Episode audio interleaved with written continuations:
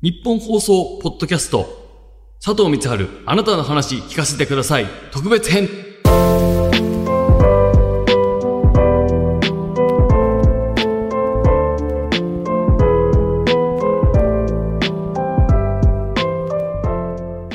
えーということで、えー佐藤光春のあなたの話聞かせてくださいの、えー本のですね、えー感想会ということで今日はスペシャルゲストで住処の片岡健太君ですよろしくお願いしますよろしくお願いします。いやーようやくようやくようやく会えた本当ねようやく長かったですね。長かったですねここまでが。はい。本当にもともとだからダーリンハリーの吉川君は僕ずっとえもう2000年ぐらいからえうん。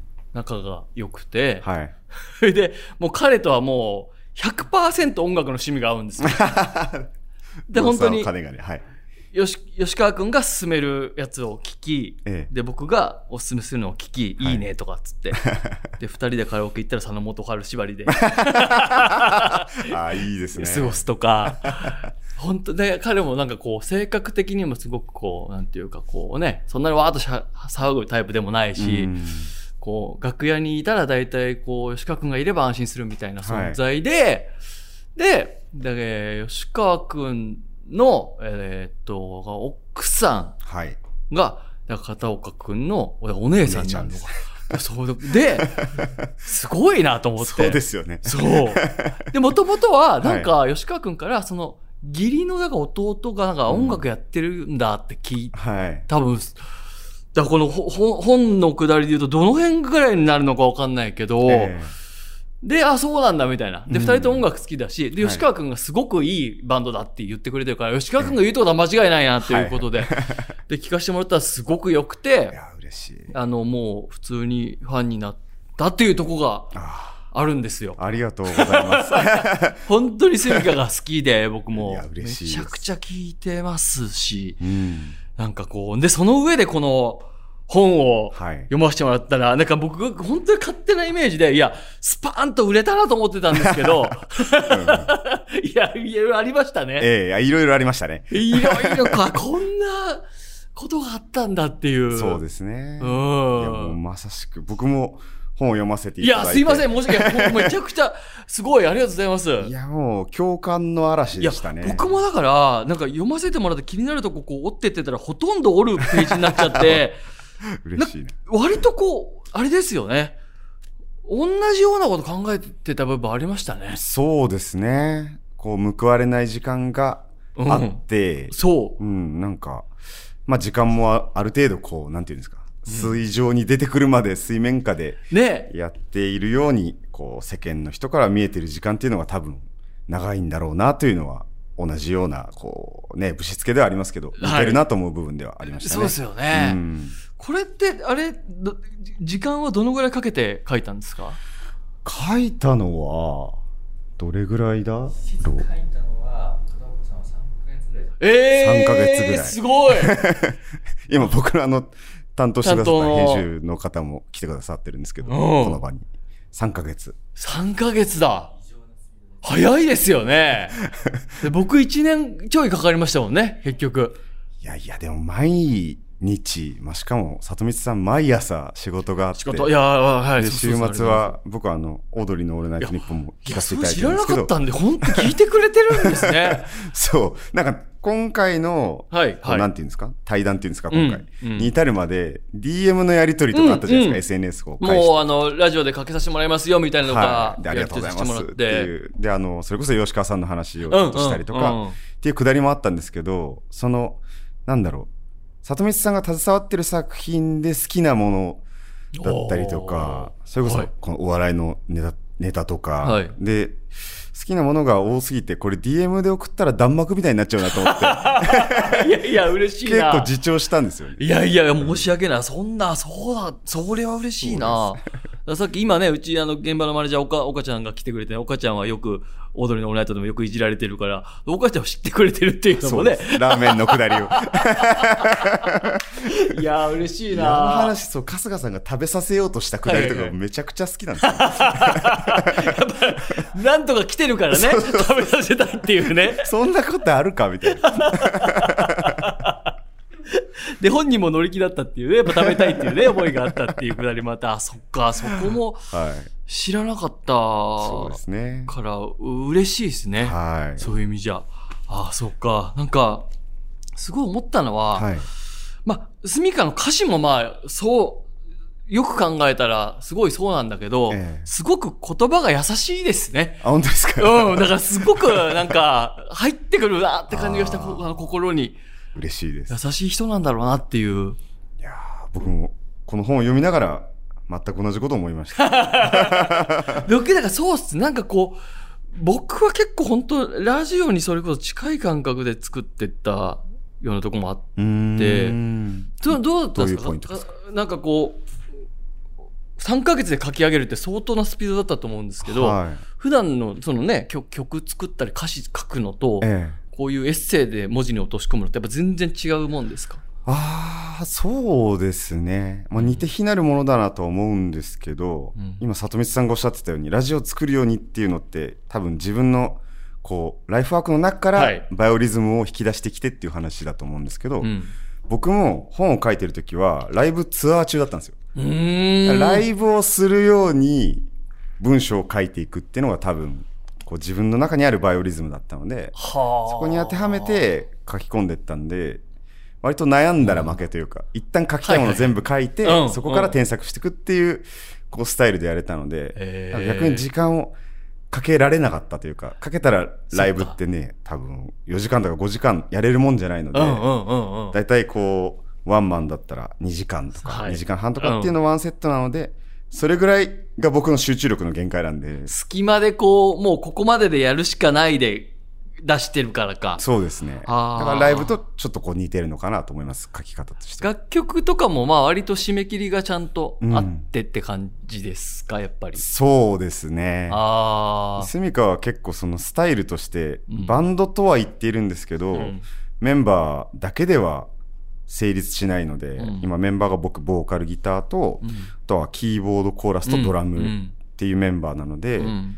例えば音楽にするならベースが足りないしもっとこう華やかなものにするんだったら例えばストリングス入れようとか、うん。ホーンを入れようとかっていう話になってくるのでメンバーだけでできるこうオールインワンのバンドではない分ゆる締め切りを早く設定してこういう設計図がありますっていうのを早く人に投げないとそうか。そもそも曲が完成しないのでうん。割と一年中締め切りはありますね。ああ。なんか本を読んで思ったんだけど、こうなんか、その、レコード会社の人にその自分たちのこう、プレゼンしていくとかも、なんかそう、はい大人のやり方だなというか、わあそうですね。そう、すごい。いなと思って、うんなんかとにかくこれ聞いて、ドンでか感じてくれとかじゃなくて、ちゃんとね、はいこういうバンドで、うんこういうプラン持ってますっていうのが、えすごいこうなんか、あかっこいいなって、え ありがとうございます。そこを言語化言わするってことじゃないですか。そうですね。自分たちの魅力を、うんうんうんそれってなかなかできないですよね。ありがとうござ特にいます。この表現者の活動もしながら、どっか、はまあ、この本を読んでてもすごく思ったけど、うんやっぱり僕もそうなんですけど、どっかでこう、すごく冷静に俯瞰で自分のことを見てはいたりしません？うんします。。ね。はい。それがこう、自分の個性というか、うんだと思っていて、で、里見さんもこの、あの、本の中でもおっしゃってましたけど、い、わゆる、なんていうんですか、ネタをやっている時間だけじゃなくて、はい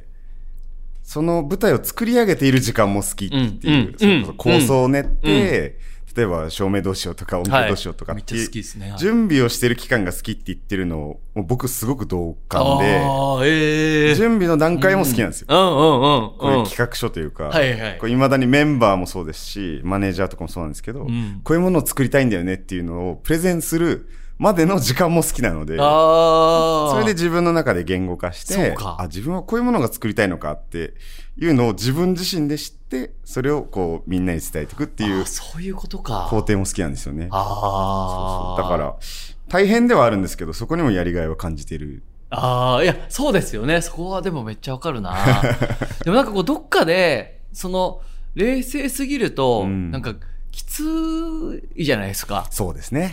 っていうか、ももううちょっとなんか、ね、バカみたいに夢中にな、バカみたいなちょっとあれだけど、うんなんかこう、夢中になれてた方が楽しいんだなと思いながら、どっかでこう、冷静な自分と、まあ、だからこそ、はい。よ、よく、いいものを作れたりもするのかもしれないけど、うんきつい時ありますよね。ありますね。なんか、わかるなそうだよななんて言うんですかね。向き合いすぎちゃうっていうか、うん、そうですね。気づきすぎちゃううんし、うんうん主観で、なんだろう、ゲームでいう FPS のゲームっていうんですか、自分主観でやるゲームうん。ではなくて、そうそう。一個こう上の視点から見ちゃうゲームをやってるような感覚があって、そうそうそうそなんかそれがゆえにうん。自分の能力というものう。がうん。結構、あの、俯瞰で見えちゃうから、あありますようねん、。それでまあ辛いなと思う部分ももちろんありますけど、その期間みたいなもの。あ僕は FPS で自分でこう自分主観で自分が主人公の物語をやるんだっていうのを、それがなんかロックバンドだったり、まあ、ボーカリストの役目なんじゃないかって思ってた時期もあったんですけど、うん、うん、確かにね。それ多分10年ぐらいやって、あー。で、住処になってから、うん。いわゆる俯瞰で物事を見て、多分これが自分の個性だっていうふうに受け入れられることができたので。ちょっと時間はかかったんですけど、やっぱり今のやり方の方が向いてるなっていうのは思いますね。それでしかできないものづくりっていうところでもうんうある種覚悟をしたというか。そうですね。ああ、でも、それこそ天言家とかめっちゃ好きなんですけど、あ、もうこの時からあったんだとか、スミカの歴史をあまりにも知らないんだなと思っいやいやいて、や、ありがとうございなんます。か、すごく、そこもなんか読みながら、なんかその自分のし知ってる情報と、うん。なんか答え合わせするかのような感じで、はい。すごく読めたのと、やっぱその、その僕、スミカは歌詞もすごい好きだけど、その歌詞を読んでるかのように、やっぱなんか言葉がスラスラって入ってくるし、綺麗なのが、すごくいい本だなって思いました。ありがとうございます。なんか、でもその3ヶ月で書き上げて、うんそれだけ冷静な部分があった時に、なんか、ここちょっとひっくり返したいなみたいな、ここちょっとここ、こうじゃなかったなみたいなとこは、はい。なかったんですか？ああ、そうですね。それこそ、こう自分の見せたくない部分というか、はいはいはいはいまあうんコンプレックスがうん。割と丸裸になっちゃう本ではあるので、うん全体を通して。どれぐらい見せて、うん。なんだろうな、うん。ちょっとこう、エッチなシーンとかもそうだと思うんですけど、うん。見せすぎたら下品になるし、なんかこう、品を保つラインみたいなのあるじゃないですか。本の中で、うん。ここまで丸裸にしていっていいのかとか、それこそ音楽だったら NG だけど、本だったらやれるっていう、そのフォーマットごとに多分ルールって違うスポーツのような感覚があって、あ本だったらここまでアクセルを踏んでも、読んでくれるんじゃないかなっていうのはちょっと葛藤した部分はありーましたね。あー、そういうことか。うん。信じて、それは結局、うんうんうん。うんあのー包み隠さず書くというのを途中で決めたので、うん。そうでも悩んでる時はありましたね。どこまでやっていいもんだろうかっていうああ、そこの、そうか、うん。加減というか度合いというか、はいいや、あの、思春期の、あの、ミイラのこの二人とか、こう、待ち伏せしてとか、もうすごいなんか、青春時代のなんかこう、グッとくる、なんだろうな、感じもすごい良かったなありがとうございます。もうありがとうございますって言ってばっかりでね、いや恐縮なんですけど。なんかこうね、青春時代の、まあ、こう、ああいう描写って、だから思い出すのも時間かかるけど、なんかその時の自分とも向き合わなきゃいけないそうかったりすなんですよ。るじゃないですか。なんかね、きつくなかっちょったですか？と辛いですよね。辛いよねえ、里見さんどうでした？いや、めちゃくちゃきつかった。いや、なんか本当に、あとなんか書いてて誰が読むんだろうってのは僕はもうずっと思っちゃうから、もう遠藤さんに、はい。遠藤さんだけはいはいはい、がこれは大丈夫だっていう、あの、遠藤さんだけは、うんうん要はなんかその会社で企画を通してくれたんだろうから、はい。遠藤さんは面白いって思う、興味があるとはい。いうことだけを本当頼りにいやー、わかります。書きました。終わりにに書いてありましたもんね。ああ、そうそうそう。他になんかないというそか。そうと思いながら。もう僕も書いてる時一人ずつね、あの、か書いてまししたもんね。同じ気持ちだったので、あーそうです。この人だけは読んでくれるとか、それこそ書いてる間を見てくれてる人って、まあうん少ないわけじゃないですか。そうですよね。うんそのこうモチベーションをこう保ってくれたのも人ですよね。うん、いや、結局そうですよね。うんうん結構この、どうなんですか？曲作りはまたもちろん全然違うと思うんですけど、うんはい。あのーそれだけこう全部にいろいろし、それこそ歌詞だ、うん楽曲だ、作曲だとか、あと他の仕事だみたいな締め切りがこう毎日ブワッとあって、まあ僕も割とあるんですけど、ええその中で、これって、ん何のためにやってんだっけ？みたいになる瞬間って、この本に関わらず、ど,、はいどうですか？その辺って。はありますね。うん。うん。それ何のためにとかっていうので悩んだ場合、うん。僕が絶対的に指標にしてるのは、うん。まず自分が感動するか。はあ。なんですよねいや、いい。うん。うん。うん。いい目線。生きる理由みたいになるんですけうど、ん。それは悩んだら自分が感動するかどうかで、で、結局、まあ僕は、い最初は僕のために曲を書いていて、うん。辛い自分だったりとか、はあ報われない自分を救うために曲を書いていて、ただでも、ね、聞いてくださる方がいて、もっと近くで行くとメンバーだったりとかスタッフチームが聞いてくれて、うん。いや、よかったよって言ってくれて、で、それを見てまた僕が感動するというこうサイクルにあるので。好循環だ。うん、結局自分のライブって自分では見れないし、うん。自分が作った曲も、なんていうのかな、自分の視点でしか見れないので、結局、最終的に何を作ったんだろうっていうのは、自分以外の人しか判断できないと思うんですけど。まず第一は、その人に見せるという、もっと前の段階で自分が感動しているかどうかっていうのは結構大事にしてますね。なるほどな、うんなんか、スミカのライブって、僕は、あの、いろいろライブ行くんですけど、はいなんか特になんか、メンバーの皆さんがお客さんの声をすげえ聞いてんなと思うんですよ。ああ、はい。で、なんか、なんかそれを、なんでなんだろうなと思ったけど、本がすごいその答え合わせになってたんだよな。この人は聞く人なんだなと思って。だからこう周りから信頼されてるし、なんか身近にいる人を信頼してんだろうなって思ったんですようね。んうん。そうですね。まあ、結局、よく、いろんなアーティストの方も言ってますけど、こうファンは鏡というか、うん。うん。それは、なんだろう、いろんな、こう、切り取り方があると思うんですけど、結局自分の姿を見れる機会って、やっぱりこう目の前でうん。楽しんでくれてる方がいる。まあ僕は一番わかりやすいのはやっぱりライブで、うん。あ、自分はこういうものを作ったのか、とか、うん。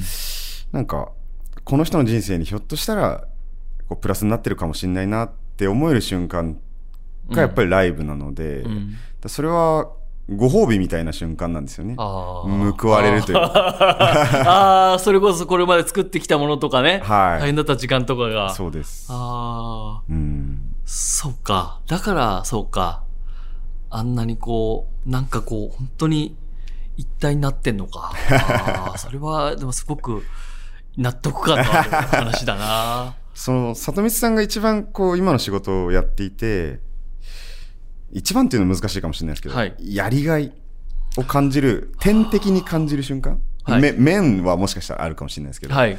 点でこの瞬間だなって、それこそ本の中でケーキを買ってはい、はい、はい。帰るぞって決める瞬間というか、今日はケーキだなって決める、はい。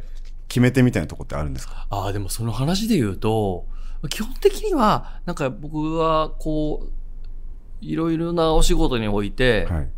自分が死後になる仕事の方が少なくて、まあ、依頼をしていただいて、何かのサポートをする仕事がやっぱ多いんで、えで、その人たちの役に立てたかどうかというか、まあ、その、じ受注されたものよりもうん、大きいものを返せたなって、よかった、こいつに頼んでって思ってもらえるかっていうのを基本的に軸にしてるんですけど、はいケーキ買って帰る日は、はい今のさっきのお話と繋がるんですけど、はい自分が感動した日ですね。なるほど考えたら。うんええらそこだけは最後自分にわがままなってんのかもしれない今話聞いてて思いましたけど、なるほど。うん。そっかそっか。で僕はそこの軸がないと思ってたけど、なんかそう考えたら、オードリーの武道館しかり、はい。あの、こんなんなんかしら自分がサポート回る仕事でも、ええケーキ買ってったりしてる日は、割といいもんできたなで感動してる日ですね。んうんなるほど。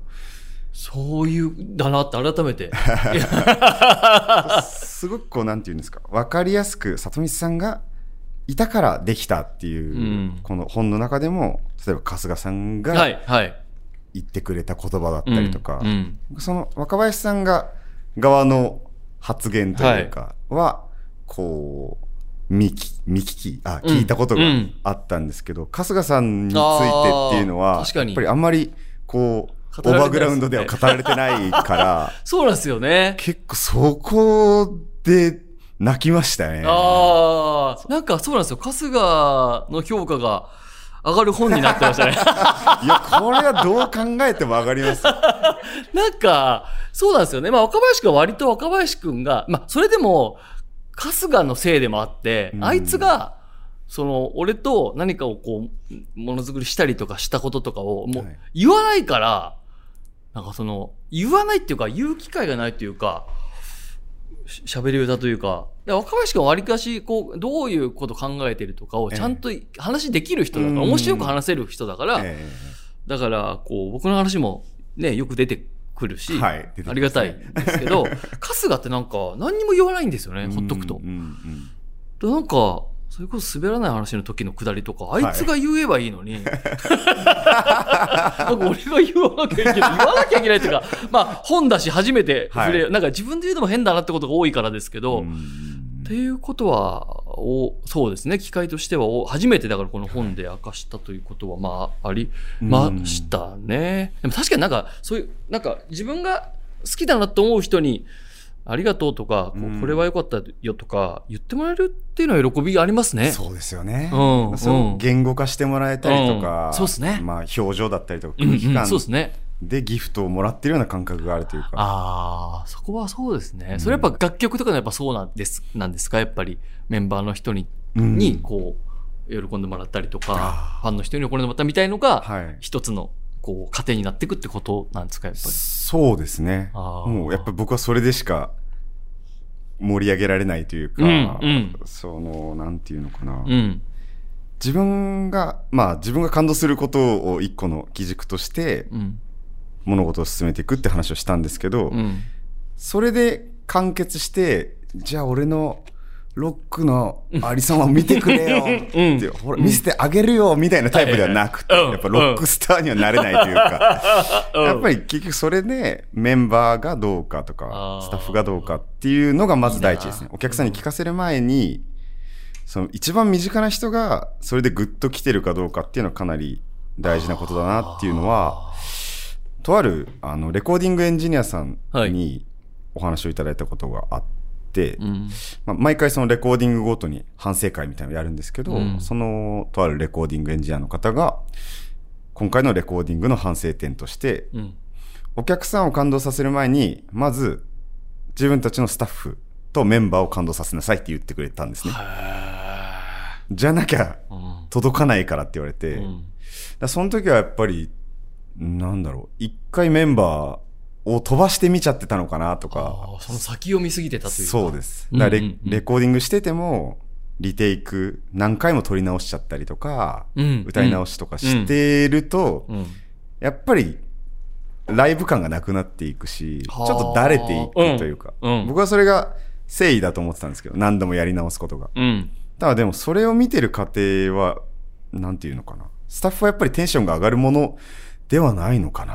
はあ。レコーデディングでも、こう、なるべく、こう全部違うテープを一発ずつ決めていってみたいなああ。ことをやっ集中してくのが大事なんだなって思う瞬間もあって。結構それ盲点だったなと思いましたね、それ。はあ、なんか、すごい、そうか、なんか、いろいろお話を聞いて本読んでなんか思うけど、だって僕はだからだからスミカが好きだなって思うようなことが多い。なるほどな。面白いですね。いや、僕も思いますよ。そうかだから好きなんだなっていうのは。なんか読め、ば僕今日ちょっと相談しようと思ってたのが、相談？僕は、そう、あのーなんだろうな、それこそこの本にと、を作る中でもそうだったけど、はい。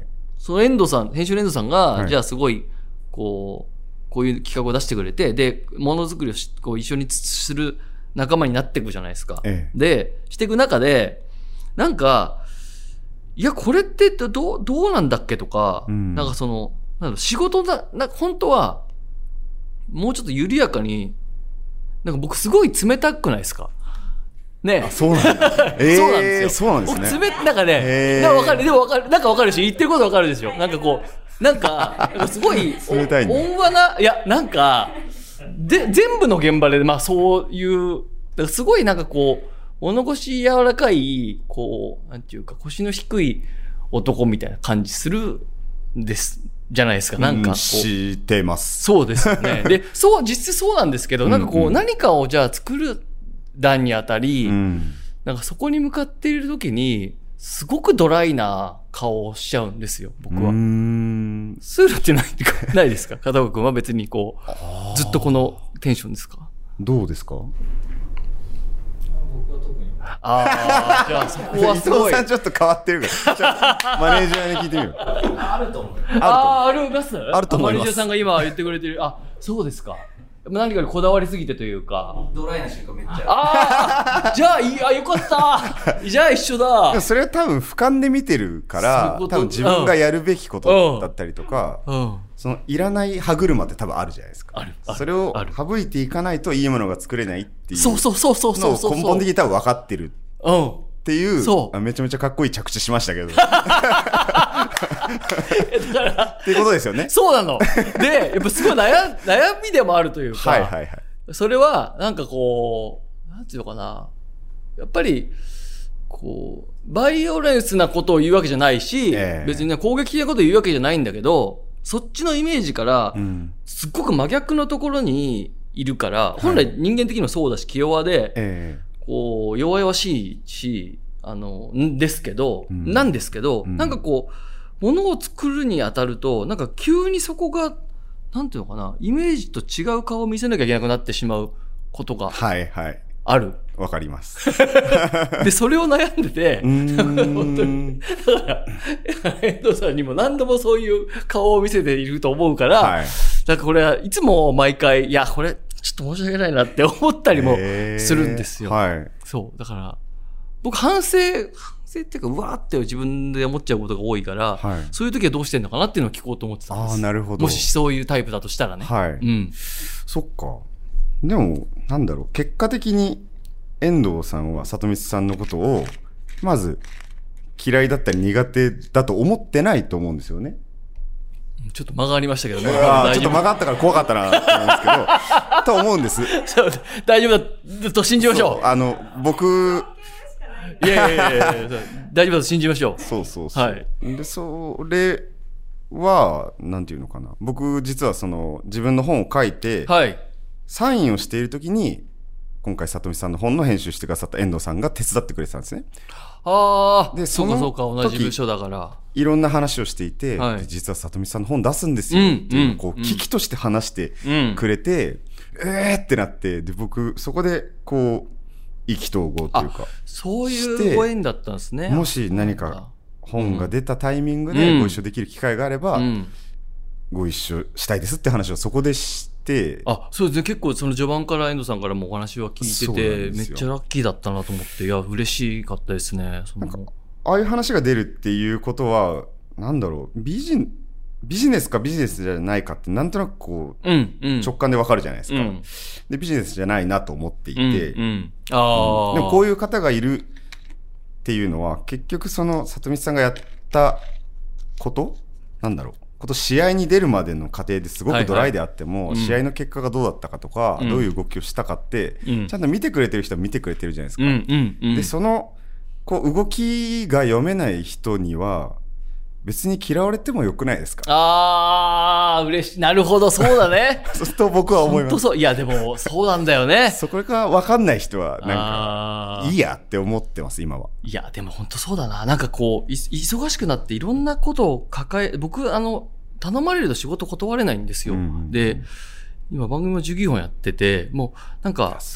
今お話言くださったみたいな、なんかこ、これで、こう思われちゃったらしょうがないかなっていうのを思えるようになったのは、うんなんかやっぱり忙しさがあったからなんですよね。ああ、なるほど。なんか、暇だと多分、全部のそれこそ期待に応えなきゃってやっちゃうというか、はいはい。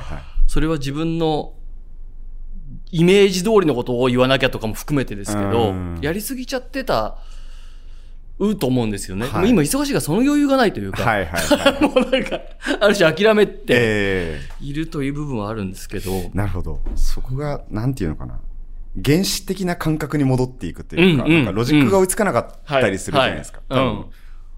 原始的な感覚で動いていかないと、うん。時間にこう、はい。ね。押し越されてしまうというか、ようなところがあって、ただその原始的な部分を、そこが魅力だなとか素敵だなって思う、うん。うん。人と生きていけばいいと思ってて、究極本当そこですよね。うん、だってやっぱり自分のこと好きでいてくれる方もいるし、多分苦手だなって思う方もいると思うんですけど、うん。そんなことはさておき、好きでも嫌いでもない人の方が圧倒的に多いわけじゃないですうん。か。うん。であれば好きでも嫌いでもない人と出会うべきだと思うし、うんうん嫌いな人にどうやってもどうやったら好きになってもらえるかなってうん思う、こう自分がこうなんかそこに時間を割いちゃってるよりも、うん好きな人ともっと好きな時間を過ごしたりとか、好きでも嫌いでもないと思っててまだ出会ってない人と出会ううん。ために時間を割いた方が多分人生は楽しくなるだろうなと思うので、うん。うんあんまり、うん、考えるのはやめましたね、そういう。あ こう動いたららしくないかなとか、ね嫌かなっていうそうそこねそうセルフブランディングのはいはいロジックの鎧、あ。いや、本当に 苦しいんですよね。苦しいですよ。そこにこう、まとわりつかれてる時間ってう。ん。俯瞰で見えちゃってる分余計そ、そうなんですよね。鎧が見えちゃうじゃないですか。うん。うん本当そう。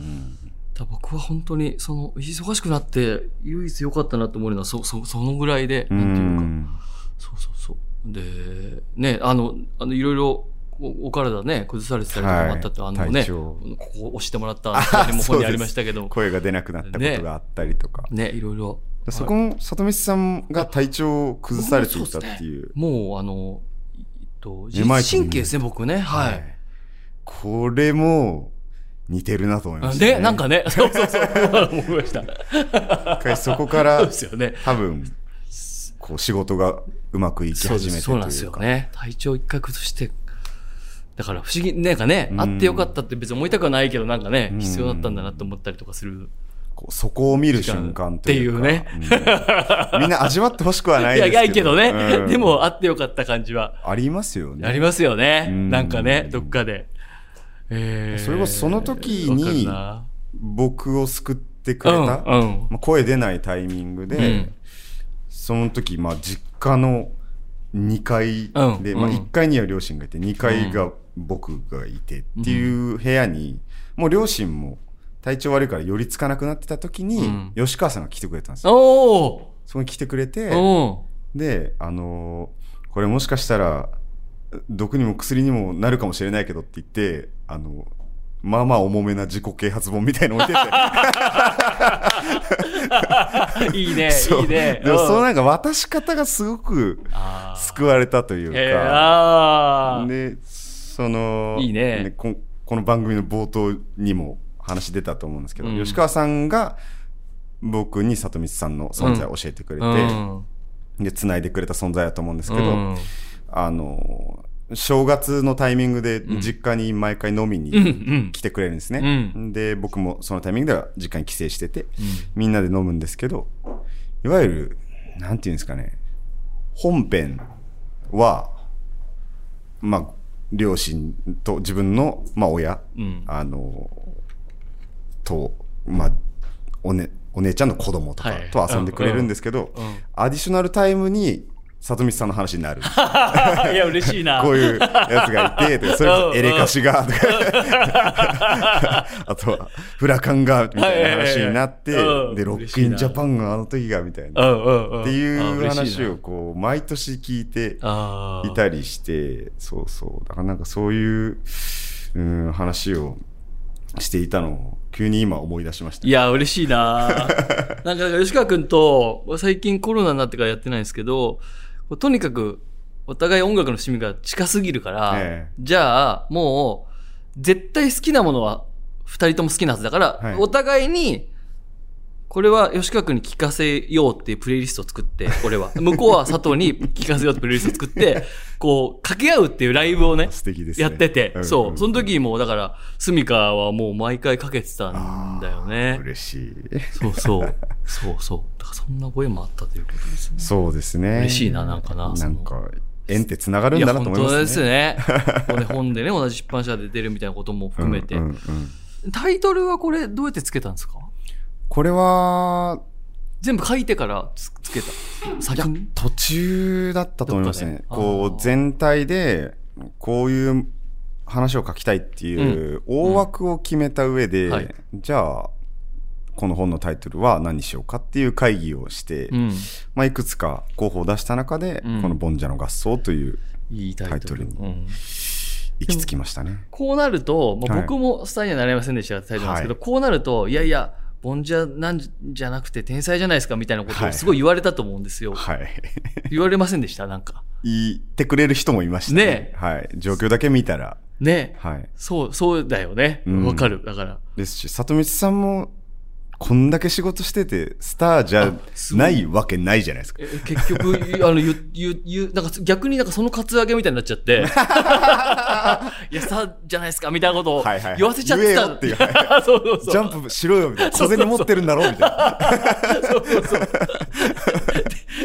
スターですよってこう言わせちゃった感じもあったなっていうところもある。うんだからなんか、大きく、大きいテーマなのか、なんかこう、似てましたね。二人とも。そうですねね。僕も思いました。このタイトルを見たときに、うん。